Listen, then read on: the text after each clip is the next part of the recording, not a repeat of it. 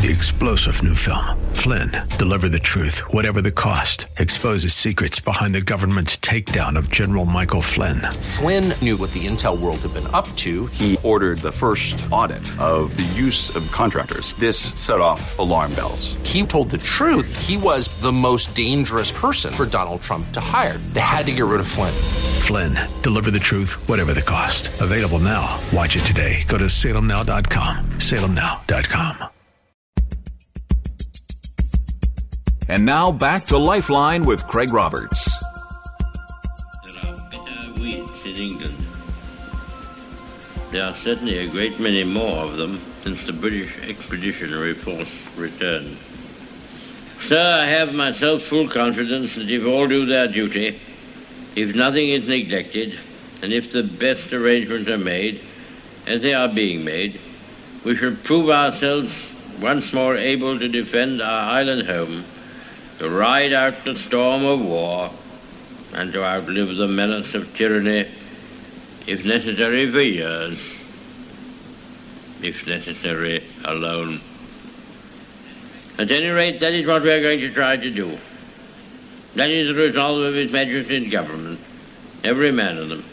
That is the will of Parliament and the nation. The British Empire and the French Republic, linked together in their cause and in their need, will defend to the death their native soil, aiding each other like good comrades to the utmost of their strength. We shall go on to the end. We shall fight in France.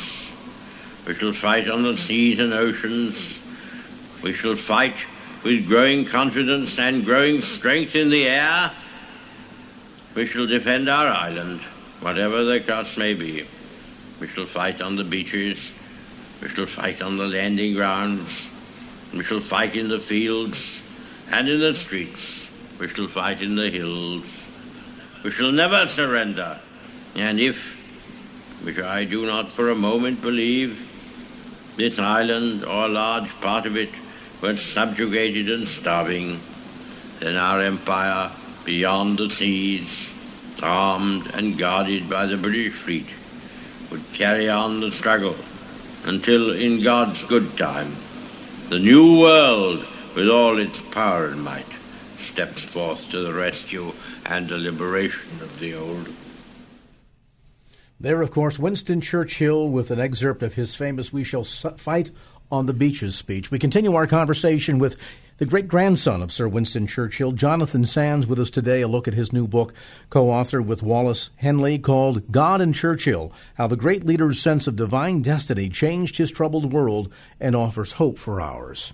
Toward that end, we know that certainly your great grandfather, Jonathan, left an indelible mark on history, a debt of gratitude to which the free world owes him to this very day toward the end in terms of his ongoing influence, not only because of the freedoms that we enjoy today, because your great grandfather was not willing to easily surrender. What are some of the uh, the takeaways, do you think, in terms of both his sense of leadership and vision that can give us encouragement and hope for today and the future? Um, Craig, first of all, uh, great grandpa would very much maintain that it was the peoples around the world, um, the, the, free world, who actually ensured the victory. And they were the, the lion's heart, and he was merely privileged to be called upon to be the roar of the lion and sometimes uh, point the lion in the direction that he should, that, that he should use his claws. Um, so, uh, yes, he is very much honored around the world, but I, I have to say that he, he would very much thank you, thank you for that honor, but pass it on uh, as as he always did to to those peoples. The legacy of Winston Churchill really it, it very much inspired me. His words, his his entire life story gave me hope and confidence. I'm dyslexic, and when I was at school, I was told I was useless and that I would never achieve anything, and that I was a failure. And and uh, basically, as, as great grandpa was told by his father, I was a social wastrel. And uh, if I'd known about my great grandfather at that time, what I know now, I would never have given up. And when I when I started reading about about Winston Churchill and reading my early life, it started to really inspire me, and I started to realize that Churchill and I had very a very similar time at school, and whereas I gave up great grandpapa dug his heels in and refused to surrender. And from that moment, I felt that it was vital to get that message out to other people. Because if you look at Winston Churchill's life, the majority of it is considered or was considered a complete failure right up until the Second World War. And so, you know, if a man of failure can become as, as revered as he is today, then it's something that each of us can do. My great grandfather led with courage, with faith, and with integrity. And, uh, and, and uh, basically, the faith was the thing that balanced him completely. He always pointed the people back to God for their hope. And so the legacy of Winston Churchill isn't just, it, it, it's not just leadership, but it's the, the hope, it's the, it's the inspiration, the confidence that we should never surrender. We should never accept on face value the negativity that someone says. And we should always stand firm and be prepared to stand up for what we believe in, faithfully believing that what we are standing up for is correct. This new book, not just some insights into the life and times of Winston Churchill, his influence on world history, but most importantly, deep insights into the man's spiritual journey. The book is called God and Churchill How the Great Leader's Sense of Divine Destiny Changed His Troubled World and Offers Hope for Ours. Newly published by Tyndale Momentum, you'll find it at bookstores throughout the Bay Area as well as through Amazon.com. Details too on the web directly at godandchurchill.com. That's godandchurchill.com. Jonathan Sandys. Jonathan, thank you so much for uh, sharing this uh, slice of insight uh, regarding your uh, great grandfather. And again, an absolute delight to visit with you. Well, thank you very much indeed. It's been a real pleasure to be on today. Bless you. There is Jonathan Sandys, the great grandson of Sir Winston Churchill. A look at God and Churchill.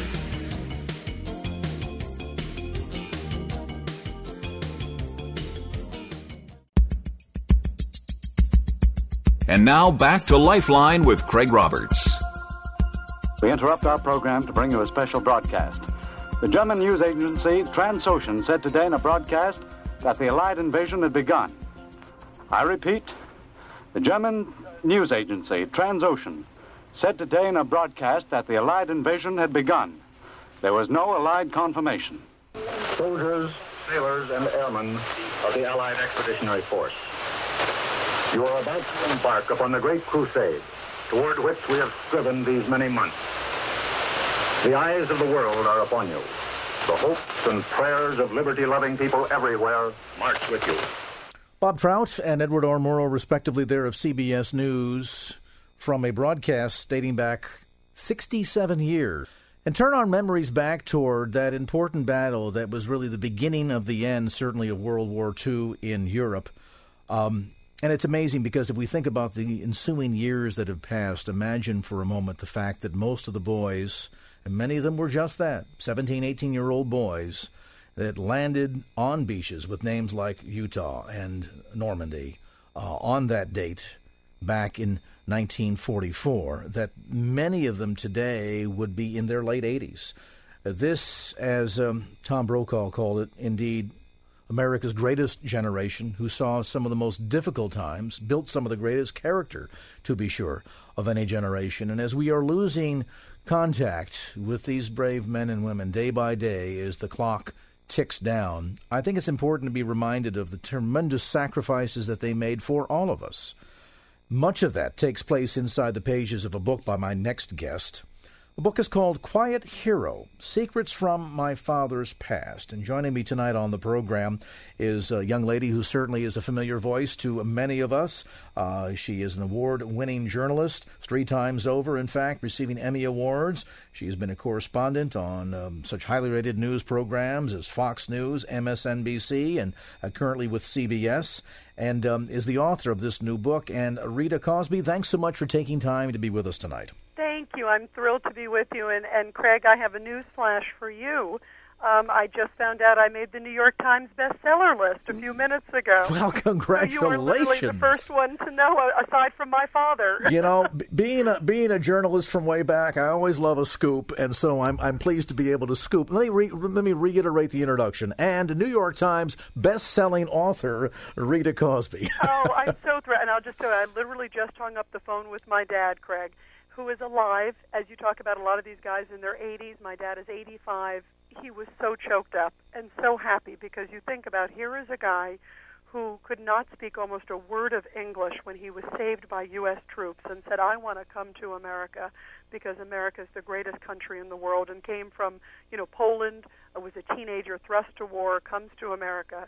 And for it to be on the bestseller list, my father is so touched and so humbled and so happy that people are learning about this part of history and, and also learning about the comrades, many of whom did not make it back. You know, it's an amazing story because as much as we think about, you know, television channels like the Military Channel that are dedicated to the events of World War II and the books that are out there um, and, and so much material, and yet there are so many stories that have never – been told, and it's interesting because this this generation uniquely kind of kind of had that. We went, we did a job, we came back, and now we're moving on with life. E- even in your own experience, in the case of bringing your dad's story to print, uh, was one that you literally accidentally ran into. Oh, absolutely. And my father, as you talked about, never talked about this.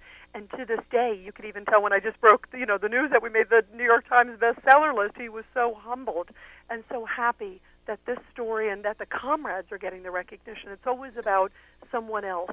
It's never his story. It's always, I'm happy that the Polish people and I'm happy that the American troops are getting the recognition. And, and that is endemic of that whole group, that whole generation. There's just this incredible dignity. And in my father's case, you know, this story, you know, I hope that people get it. First of all, for, for Father's Day, it is the perfect gift. And the information's on quiethero.org quiethero.org. It's called Quiet Hero Secrets from My Father's Past because part of the proceeds, by the way, go to wounded troops and their families. So it goes to a great cause. But my father, you know, this is very much a bit of a love story too because my dad and I really did not know each other until a few years ago. And um, when I grew up, I knew my father went through war. I did not know what he went through. I remember seeing scars all over his body, Craig, when he was, you know, when he came back from a run. And I was eight years old, and I remember this moment vividly. We were camping. He came back jogging, took his shirt off. He was drenched in sweat. And I remember all of a sudden he took his shirt off, and I saw these scars all over his arms and a hole in one of his arms. And I remember thinking, that doesn't look normal. And asking my mother, what happened to dad? Did he get in a fight or something? You know, like a, a curious child. And my mother said to me, I'll never forget this. She said, Rita, your father went through tough times growing up. We don't talk about it. Mm. And the door was closed. And then my father left the family one Christmas very abruptly. You know, I heard my parents arguing in the other room, and my dad said, I'm leaving. And I thought he was leaving work, and it turned out he was leaving us.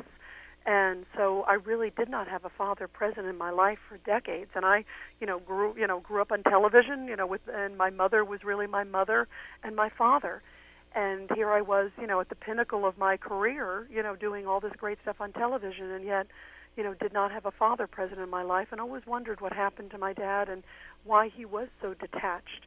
And then suddenly my mother passed away, and in my mother's belongings, my brother and I found this old suitcase, and inside was essentially my father's life. It was a rusty POW tag, and then I emblazoned with the word Stalag 4B on it and a prisoner number and then I found a red and white fighting Polish armband with blood and dirt all over it.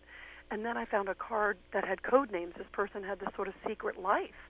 And then I found a card of an ex-POW named Richard Kossobudzki.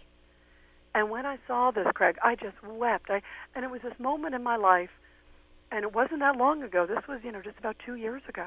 And I sat there in the storage locker, and I said to myself, you know what? I have not had a father present. My father certainly made a lot of mistakes. You know, he left us, you know, high and dry.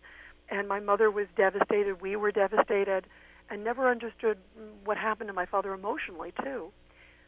Or I could forgive this man because clearly whatever pain I went through could not compare to what he went through as a prisoner of war. You know, and that's the amazing part of this story because for many that are familiar around the periphery, of the history of World War II, and sadly, even those numbers are are, are dwindling. Um, you know, we, we think of some of the early events that took place in Europe, the Anschluss, the annexation of of uh, Austria, literally swallowing up with Czechoslovakia. But the linchpin, the implosion point, was in fact the German invasion of Poland in September of '39. And, and, and you know, it's interesting, Greg. My father was outside, saw the invasion, literally saw the invasion at the beginning of World War II. And, and, and it's interesting because we, we look at the fall of Poland that took place so rapidly, and of course, you know, we, we won't spend time tonight um, in our brief moments together, Rita, pointing fingers at how the, the French made promises that they did not keep, the British made promises that they the did Russians not keep. Totally the Russians and the Russians ended up becoming complicit with the Germans in Absolutely. swallowing up Poland. But the battle, particularly for Poland and for Warsaw, and this, you know, we're left with the impression that the country surrendered inside of a week, but that really isn't true, particularly for that battle that took place in Warsaw. And your dad at the time, I understand, from your book, Rita, Quiet Hero, was a teenage resistance fighter there in Warsaw. Oh, and right in the throes of it. And and you obviously have a great sense of history, Craig. You know, and I it's amazing when you hear these stories and as you pointed out early on, this is a story that is rarely told. So often we hear about the American GIs and all of their incredible heroics, you know, which deserve to be told. And this is a story, a very unusual story, even for folks who know World War II quite well. You rarely hear such a deeply personal story of being in the inside of the Polish resistance. And in my father's case, he was 13 when World War. He saw the planes hovering above, and his father thought it was an air show. And my dad said, "No, I don't think that's an air show." And the next thing they know, the plane, the bombs are dropping. And my father, at a very young age, decided to become a resistance fighter, and became a very apparently, you know, apparently a, a quite courageous one from the records and from other comrades who did survive. And my father was in some of the most brutal fights. I mean, you can imagine. And the stories of the resistance are incredible, uh, of incredible heroics, and I think just utter patriotism and and and it's so inspiring to know that you know here my dad you know here he is a teenager and they had molotov cocktails and sticks at one point in their unit of 150 men. They had two guns.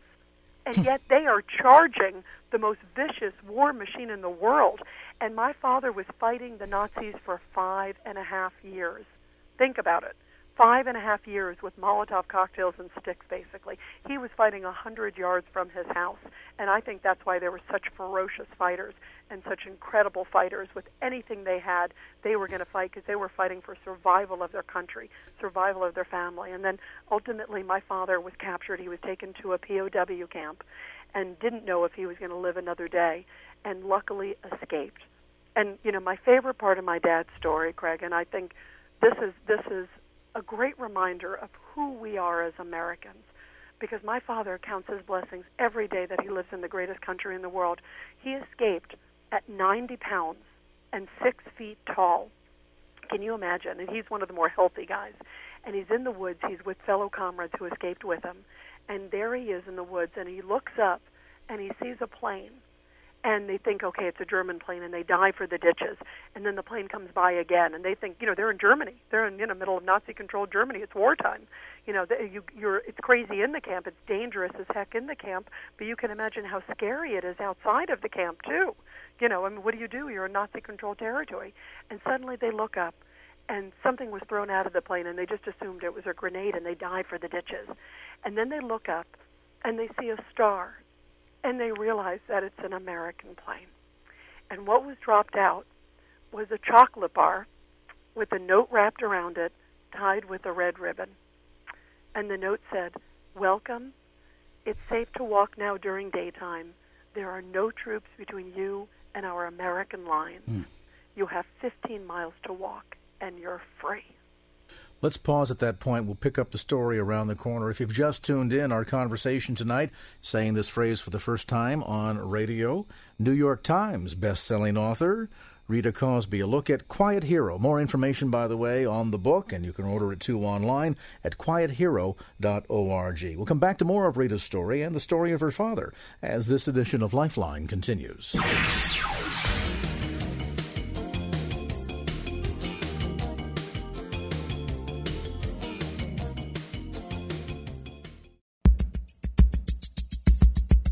And now back to Lifeline with Craig Roberts. When I entered, men crowded around, tried to lift me to their shoulders. They were too weak. Many of them could not get out of bed. As I walked down to the end of the barracks, there was applause from the men too weak to get out of bed. It sounded like the hand clapping of babies. As we walked out into the courtyard, a man fell dead. Two others, they must have been over 60, were crawling towards the latrine. I saw it, but will not describe it.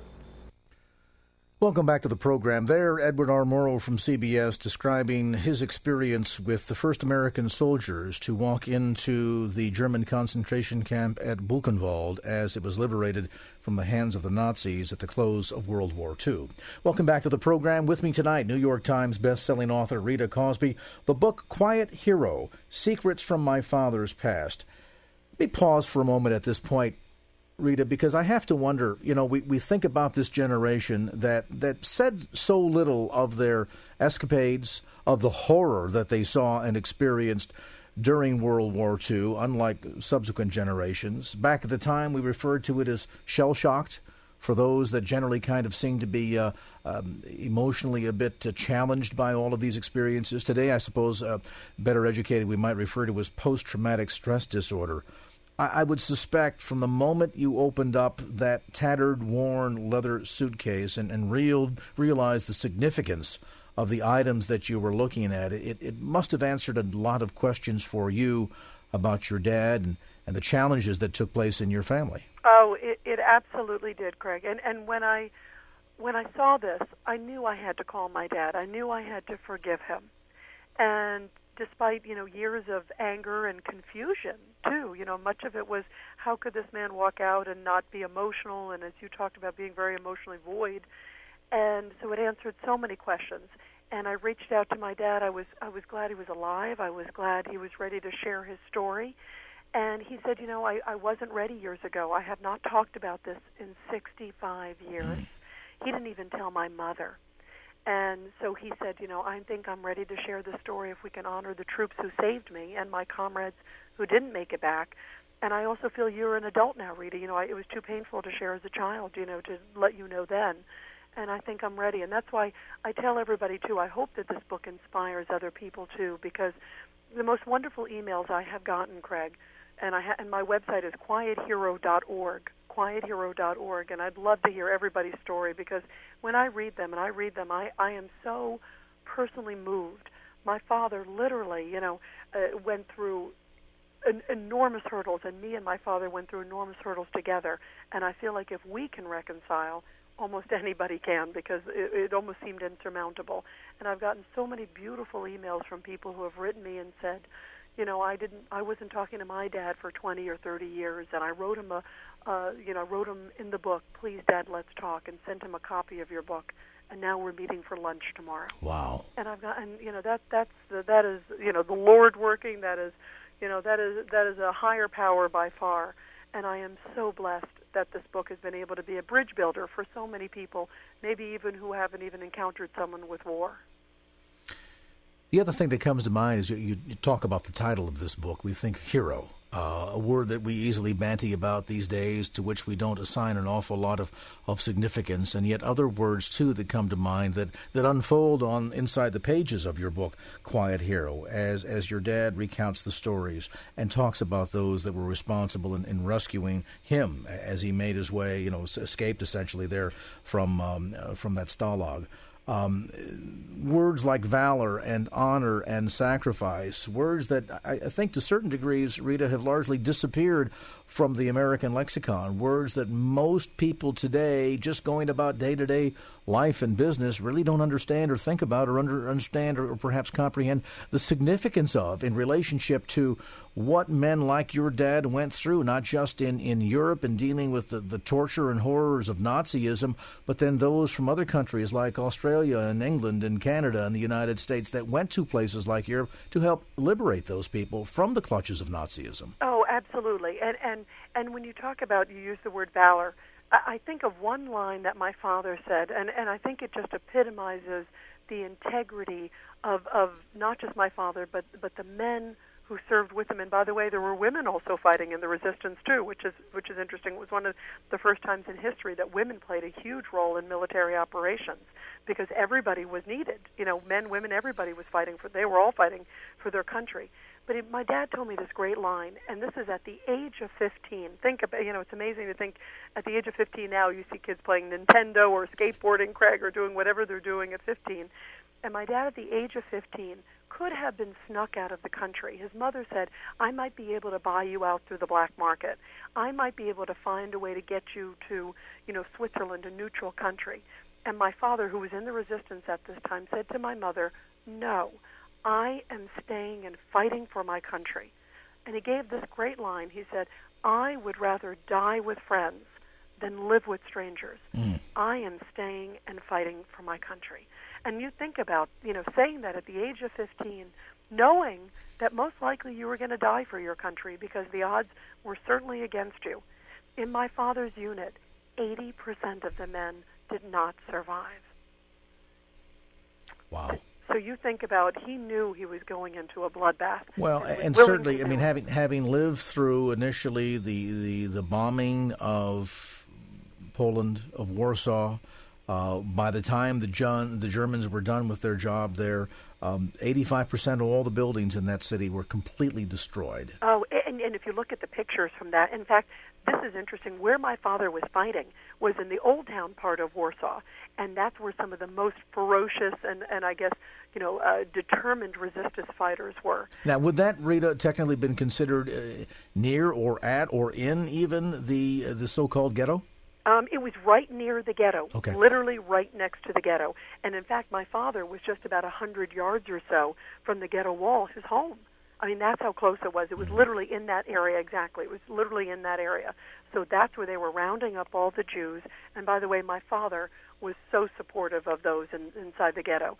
My father believed it didn't matter if you were Jewish or not Jewish. If you were a good person, my father wanted to help you and was willing to help those inside, even at the you know the price of his own life, if that's what it meant. Well, and it sounds like he, he got a lot of that, obviously, from his parents, your grandparents, whom I understand you have never met. But uh, weren't they engaged in doing some stuff, even kind of discreetly in the black market, that were that was being used to assist people in the resistance? Yes, they were actually helping, and they were giving food. They were doing tons of things to help those.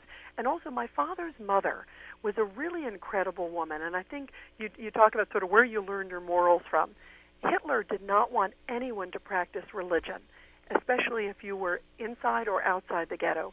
And if you were, they, they treated those outside of the ghetto horribly as well. Obviously, those inside the ghetto were just, you know, decimated. And it's, and I think it's unconscionable what happened. It's incredible and just horrific. And my father, outside, they were also brutalized.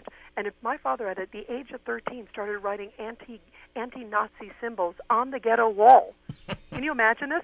And even though you think about it, it's kind of child's play, that was a death sentence in Poland.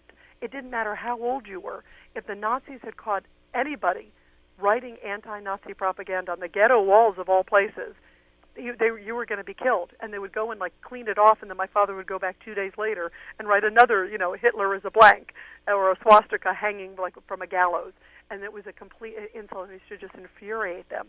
And my and my father's mother, at a even in the height of it all, where she was not supposed to pray or practice religion, she still had a hidden altar in the basement of her apartment. And they had five bombed out apartments that kept moving, but in each apartment she kept a hidden altar, and everywhere went down and prayed for my father's safety, prayed for the country's safety, prayed for those in the ghetto, and that was the kind of environment that my father grew up in, and I and I do I think it transcended into who he was as a fighter. There's another side of the story that I want to come to when we come back after a brief timeout, Rita. Um, that's an amazing one, and that is that after all of these years, 60 something years, your dad being able to travel back and you were there with him. I, I want to have you share what that phenomenal experience was like. And if you've tuned in a bit late tonight, we are visiting in this segment of the program with best-selling time, uh, New York Times best-selling author, I should say, Rita Cosby. The book is called Quiet Hero: Secrets from My Father's Past. This is a great gift-giving idea, whether you know of someone of that generation uh, that can be honored through the stories in a book like this. Um, a great Father's Day gift. As Rita mentioned, this is being used as a wonderful means of tearing down years of silence and, and, um, and non communication between families. Um, younger kids that never understood why dad always seemed to be kind of detached in a way or, or, or cold emotionally. This book can not only be an eye opener, but a relationship restorer, even as this experience has been for Rita and for her father. The book again, Quiet Hero, available on the web at quiethero.org. That's quiethero.org. We'll come back to more of our conversation. New York Times bestselling author Rita Cosby as this edition of Lifeline continues.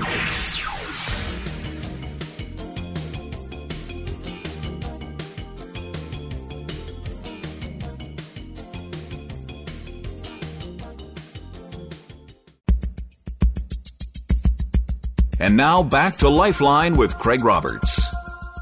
Welcome back to the program and joining us for an extended segment here. Uh, Rita Cosby has been gracious enough to remain with us. She, of course, author of the New York Times best-selling book "Quiet Hero: Secrets from My Father's Past."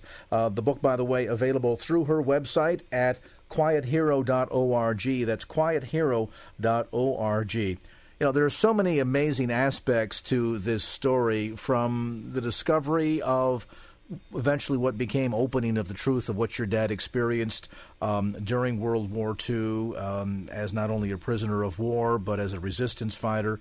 Um, but then, of course, that leading the gateway to really the restoration of your relationship with him after many, many years. You had the opportunity at one point, Rita, to go back, uh, to take your father back to Poland. What was that like? Oh, it, it was incredible. And you know what, what, what caused it was I gave him back these items that we found in this old tan tattered suitcase that we talked about earlier that my mother had left behind and it turned out it was again his rusty POW tag and his fighting armband the red and white fighting armband that was dirty and still had blood on it so clearly had been worn and I gave him back the suitcase and I surprised him and I said I have something for you and when I gave him back the suitcase, my dad just held on to these items, especially that red and white armband. And as it turns out, when he was fighting the Nazis, he was wearing all the, you know, they didn't have, this wasn't an organized army. This was the resistance. This was a bunch of ragtag citizen soldiers, teenagers. And literally, they would have to kill a Nazi to wear some clothes, and they wore, you know, they had, you know, rattered, you know, tattered clothes before that, would grab a Nazi uniform, and the only thing that would separate them from the Nazis was this armband, and it actually gave the resistance an, a leg up because they could get very close sometimes to the Nazis, and then they would turn and point to, "Hey, I'm a resistance fighter. I'm not one of you," and then they were able to approach them and kill them. And you think about that, that's how close they would often have to get. So you think about how scary that must have been. This was not, you know, long-term fighting with rifles and and tanks. My, they didn't have it, you know, so they had to go up close, and that was their advantage. And when my father saw that red and white fighting armband, Craig, he just cried and he was holding on to it. And then he looked up and he said, You know, I wonder who survived. I wonder who made it. And I said, You know what, Dad, the president of Poland, I just I had just met him literally a few weeks before, invited us back. And my father said, All right, let's go back together. And the whole my whole life growing up, Craig, my father, you know, talked about Poland as being hell, that there were terrible things that happened there, and I never knew what and I never knew what role he played or what or what happened. But I, I never thought he would ever, in, in my lifetime, ever go back to Poland or his lifetime. And when he said that, I said, "Let's do it." And literally a few days later, I think it was, we were on a plane to Poland, and my father held my hand when we took off, you know, and and when we landed, and it was like a child. He was so nervous, and it was, you know, there was so it was, you know, 65 years of emotions and he came back and got a hero's welcome from the president of Poland because he was in that die-hard fighting pl- you know place. The guys, my father escaped through the sewers at one point from the Nazis. Can you imagine? Mm. There was no place above ground, and those fighters who escaped through the sewers, my dad was one of the last men out.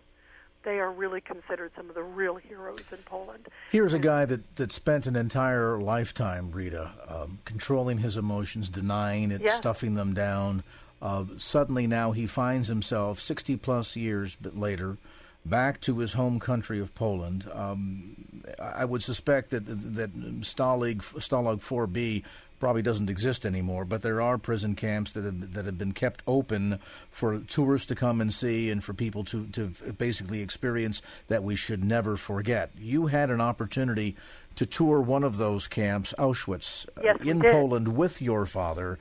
What was that like for him? Uh, you know, as a journalist, you must have been watching very intently your father's reactions to the experience of going back in and and the memories that must have just been flooding so much emotion to the surface for him. Oh, so many emotions. And and in fact, Stalag 4B, some of it is still there, and some of the record books are there. Really? And we found record books of my father there, and also another camp that he was at. So I actually sent crews over to Germany where that camp was. And uh, in in Poland, where Auschwitz is, my father actually had relatives who were taken to Auschwitz because early on, most people don't realize Auschwitz originally was for resistance fighters. And so my father knew a number of people who were taken to this horrible place called Auschwitz, you know, in the early days, and they didn't know really what was going on. You know, they didn't see the people, or they came back vegetables and would never speak again. And so when my father went there, oh, we were speechless. It, and my father, the minute he walked into some of the barracks that are still standing there, and it is such a somber feeling to go to Auschwitz because it's huge, and the fact that it's still there and still huge, and that that's not all of it, it's overwhelming to the emotions. They're just so angry about man's inhumanity to man and and what happened. And my father, we walked through a barrack, and he said, "This is exactly like the bed I was in." because the, the Germans had everything was very uniform, and what they used in one camp was very similar to what they used in other camps, like my dad's, and it brought back all these emotions. And th- the other thing my dad also did was we went to a place in Warsaw where my father said he lost all emotion, and my father, in the middle of the fighting. And remember, they barely had any guns. They had two guns in their unit. One of them was my dad's, and he barely had any bullets in it. Everything was scarce. And my father had gotten wind through some other guys that there was a tank that was seized by the resistance, a German tank, which is a, a huge coup. You remember they're outgunned, they're outmanned, and suddenly they get a German tank. And my father's girlfriend was going to run all over the tank and you know parade on the tank, along with a lot of his comrades. And my father said, "Oh, there's something kind of fishy. This is a little too good to be true." And he gave his girlfriend his Luger and said, "Just take this. This is his gun. Just take this, just in case." and he walked away. He was heading back in another direction. Went a few blocks, and suddenly the ground shook, and the tank exploded. Mm. Booby trapped. It was booby trapped, and everybody on the on the tank was killed. 500 people were killed. It was taken to a busy town square. 800 were injured. There's now a huge marker there in Poland symbolizing what happened. And my father ran back looking for a piece of his friends.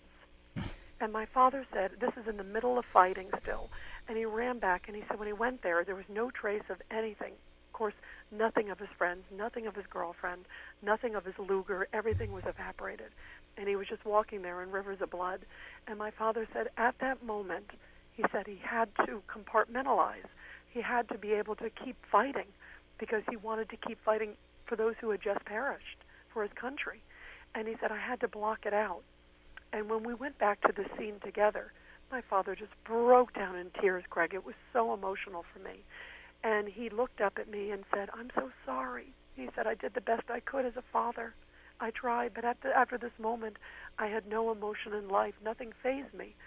And losing a family, you know, decades later, I couldn't be affected because I lost hundreds of friends in an instant. And, you know, and of course I said, I, I forgive you, Dad. And, and that was a very dramatic moment for me and a very powerful moment. And, and after that moment, I have broken through with my dad.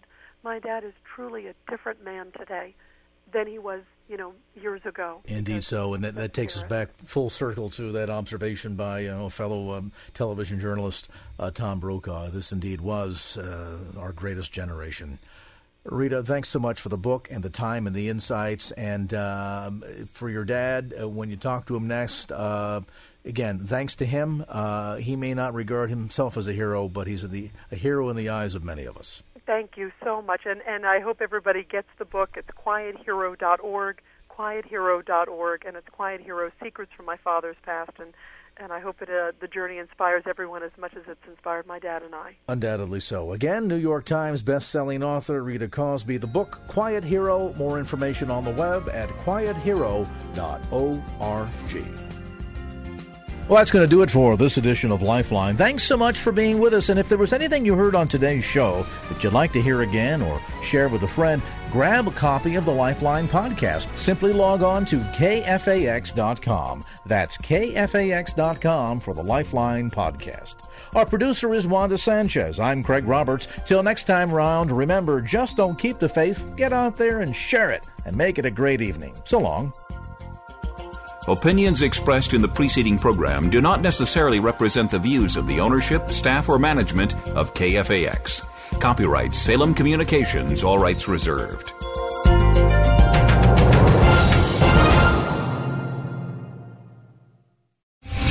Star general Michael J. Flynn, head of the Pentagon Intelligence Agency, knew all the government's dirty secrets. He was one of the most respected generals in the military. Flynn knew what the intel world had been up to, he understood its funding. He ordered the first audit of the use of contractors. This set off alarm bells.